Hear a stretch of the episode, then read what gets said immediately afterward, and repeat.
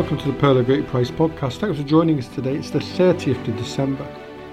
And on this day in Christian history, we go back to the year 1925 and we travel to New York, where the silent film Ben Hur, based on Lew Wallace's novel of the time of Christ, opened at George M. Cohan Theatre in the city and received rave reviews.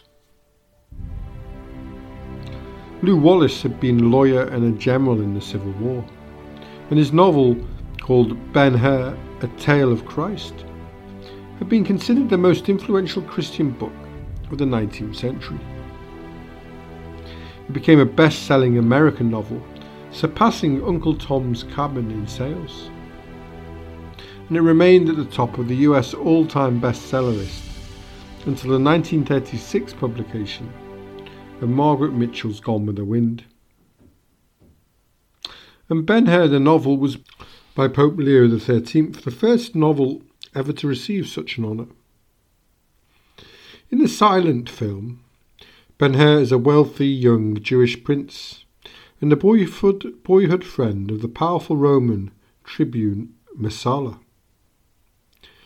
However, when an accident and a false accusation leads to Ben Hur's arrest, Messala, who has become corrupt and arrogant, makes sure that Ben Hur and his family are jailed and separated. He is sentenced to be slave labour in a Roman war gallery.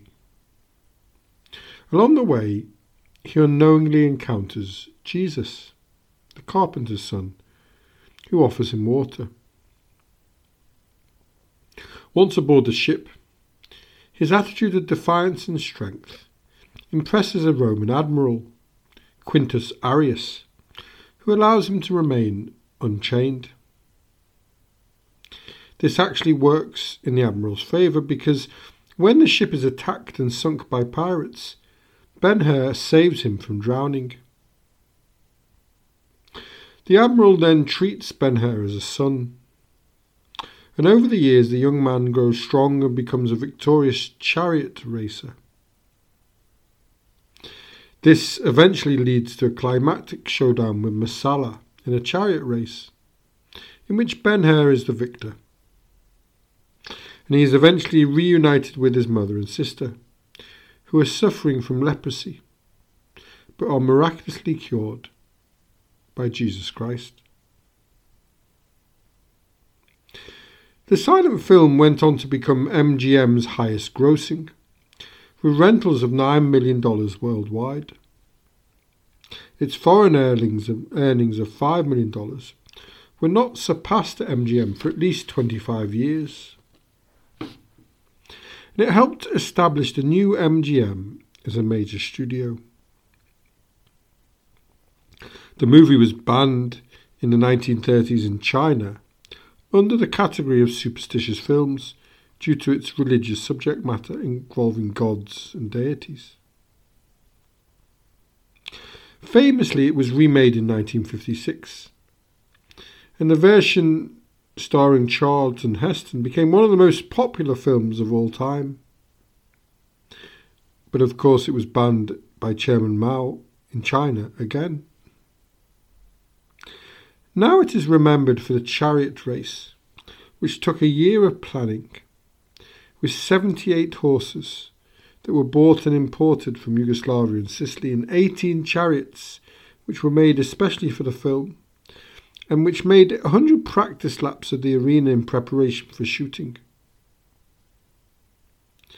The chariot arena was modelled on a historical circus in Jerusalem and covered 18 acres, making it the largest film set ever built at the time. It took a thousand workmen more than a year to carve the oval out of a rock quarry, with over 250 miles of metal tubing to erect the grandstands. More than 40,000 tons of sand were brought in from beaches on the Mediterranean to cover the track and the chariot scene took three months to film and required more than 200 miles of racing to complete. 7,000 extras were hired to cheer in the stands.